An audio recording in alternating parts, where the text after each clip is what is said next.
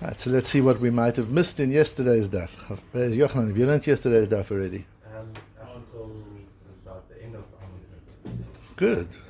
At the end of Amud Bet is like the, just about the end of the of the daf. Um, so we get a piece of Gemara here that appears many times in Shas in different places, dealing with two views as to whether the word et, when we have et in the Torah, can which doesn't have a translation, it just indicates an object. Um, so before the object of a sentence, the Torah will often put the word et, and at certain times the Torah will learn from et that the object is an expanded object. The object of the sentence is not just in the narrow sense, but the object of the sentence is an expanded sense. And we have a, the, the famous brisa of Shimon HaAmsuni, uh, Hayadoresh Kol Itim Shabbatorah. He used to learn something from every et. He would say the word et has no translation, can't be a redundant word. What is the word et there? Uh, so et must always come to teach us something. That was the thesis of, of um, Shimon HaAmsuni. Kivan shehigia et Hashem Elokecha tira piresh. When he got to the posuk of et Hashem Elokecha tira, you should um, fear Hashem, and the word et is used.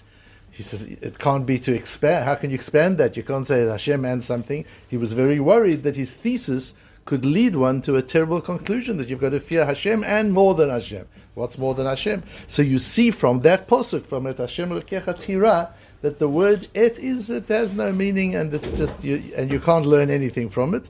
And then he stopped. Shudatam What about all these wonderful shiurim you've given us for years about every et in the Torah? They're amazing shiurim.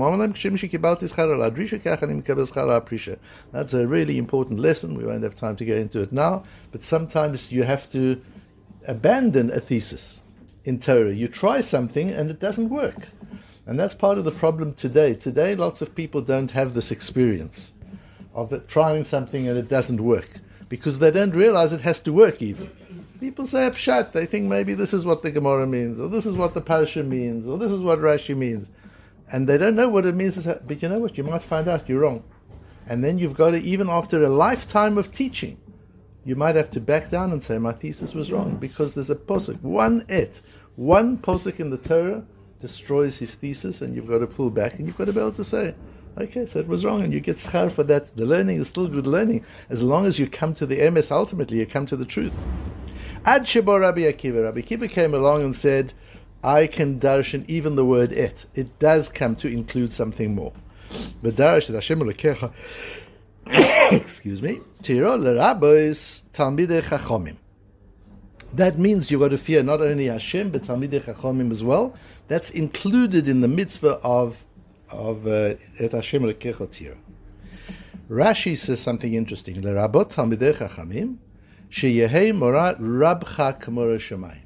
Comes to teach you, quotes from Pirkei Avos, that the fear you have for your Rebbe, the awe and respect and admiration you have for your Rebbe, should be like the fear you have for Rebbeinu Shalom.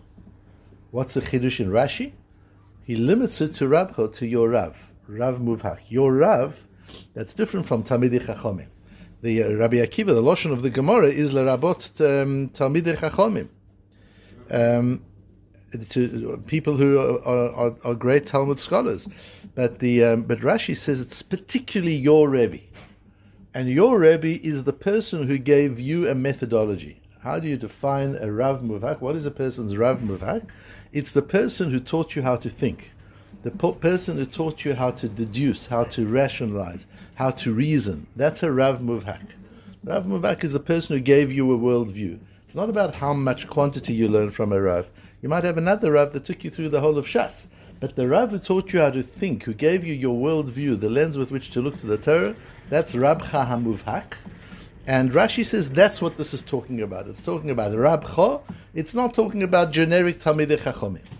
The question is, where does Rashi get that from? We just said a few moments ago, one has to be able to see that what you're saying is is the necessary tron- interpretation of a posuk all the the droshes that Shimon Amsuni gave, they were nice droshes, but he had to cancel them. He couldn't say, well, they're nice roshes. Okay, it's not exactly the pshat, but they're still good roshes. You can be sure that Shimon Amsuni didn't say anything that was keneged Torah chas v'sholom, so they were all good things. Yet he cancels them because that's not the pshat in the posuk. That's not what the posuk is saying. So with Rashi too, it's nice. Rashi wants to say that this really means your own Rebbe, but what forces him to say that? How does he tr- change what appears to be the meaning of the Gemara into something very specific that doesn't seem to be the meaning. So for that we've got to look at Tosfos, but you'll notice there's no Tosfos on this Gemara here. But there is Tosfos on this Gemara here. I told you yesterday that when the Masoras Hashas sentence mentions other, this sugi appears in other places, if you're learning the sugi properly, you need to look at the other places because you'll sometimes have a Rashi there or a Tosfos there that you don't have here. And the first place that the Masoras Hashas mentions is in Bava Kama Daf Mem Aleph. And in Bavakama we do have a Tosfos on this very Gemara. And Tosfos says, why do we need Mipnei Seva Takum? If we've got this posuk that you've got to respect Talmidei Chachomim and have awe for them, why do we have to be told which is where we learn from Kovet Talmidei Chachomim that you've got to give honor to Torah scholars? Why do we need that? So clearly here, this is speaking about a specific Talmid Chacham, not generic Talmid Chacham. This is a specific one. So in Tosfos, we see what forces Rashi. What forces Rashi to say that this is the pshat is because without that, we don't need the posuk of Mipnei Seva Takum. Since we've got Mipnei Seva Takum, we must say that this is talking about Rabbo HaMuvhak and not about Talmidei Chachomim in general. What Tosfos doesn't deal with is the reverse. Surely we've got a Kalvachomer. We learned about Kalvachomer the other day. Sure, we've got a Kalvachomer, so let's do it the other way around. I understand that even though we've got this posuk for your own Rebbe, you need Mipnei Seva Takum for Rebbes in general. But if you've got Mipnei Sevatakum for Rebbe's in general, for Talmidei Chachamim in general, why do you need a special limit from Et Hashem Tira? Why do you have a special limit for Rabbi Muvak? Rabbi Muvak certainly, if you have to, if you have to respect all Talmidei Chachamim, certainly you have to respect your Rav. So for that, we've got to look at another kasha that the Prisha asks. The Prisha is a very important Mefarish. He's the Sma in the Choshen Mishpat and the Prisha and the Drisha and, and the Chidushei Agos, he wrote three works on the entire Tur. The Prisha was a Talmid of the Ramah in, in Poland and of the Maharshal. The Ramah and the Maharshal are the pillars of, of Shulchan Aruch. Uh, and the Prisha and the Drisha was a Talmid of theirs. So he's one of the early Meforshim on the Tur Shulchan Aruch. So the Prisha and Drisha carries with him an in, enormous amount of authority. The Prisha asks on Reish Membeis in, in Yoreh De'ah, where, where the Tur brings the Rambam. The Tur brings the Rambam, who says that you've got to give your Rebbe a lot of covet. V'rabo yoter me'aviv. And if there's a conflict between you honoring your Rebbe or your father, as the Gemara says in Bava Metzia, the Mishnah says in Bava Metzia, your Rebbe comes first. Ask the Sma over here. Where does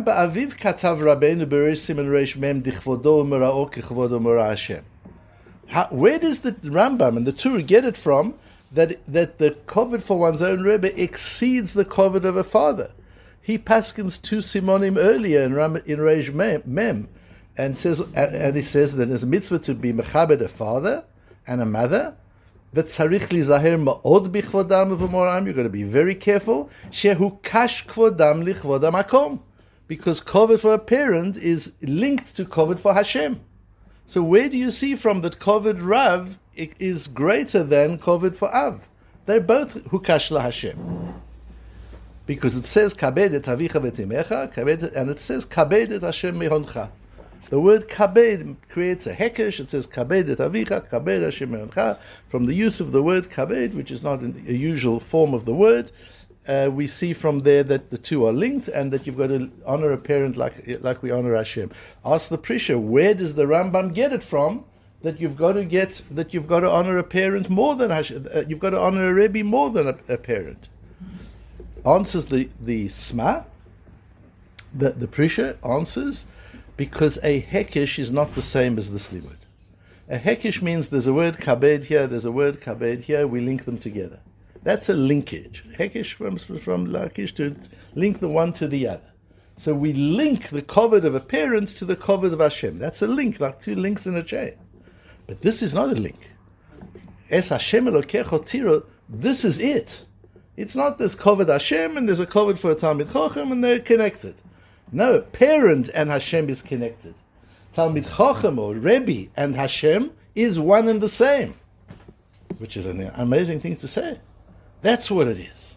So now we understand why it's not sufficient to have Mipnei Sevat Akum, because from Mipnei Sevat Akum you can learn what to honor a Talmid Chochem. But that it's one and the same as honoring Hashem, that you can't learn from Mipnei Sevat Akum. That you can only learn from Rabbi Akiva's Drosha Vet Hashem. So what is the difference between this? Why is this such a different quality? These are the three levels of kavod. We've got kavod of a parent, we've got kavod of a Talmid Chochem generically, we've got kavod of a of a Talmid Chochem, of, of one's own Rebbe. They're qualitatively different. We've been talking about it, uh, but we have to understand the qualitative differences between things. They're qualitatively different. They learn from different psukim.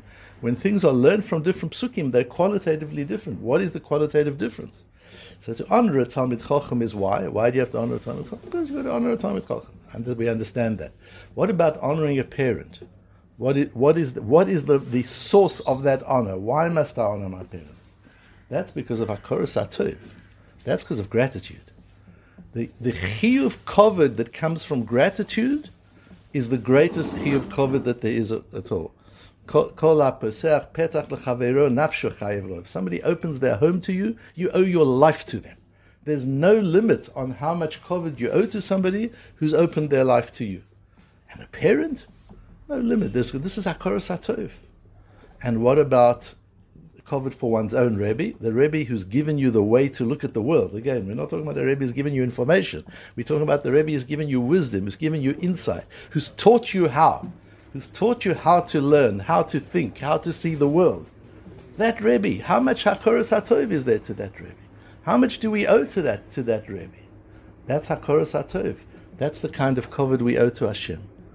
We look at that, the ninth parak of Nehemiah, and we see it all we say we say it all. Most of the ninth parak we say every morning before before uh, Ashir Shel Yam, the, Shira.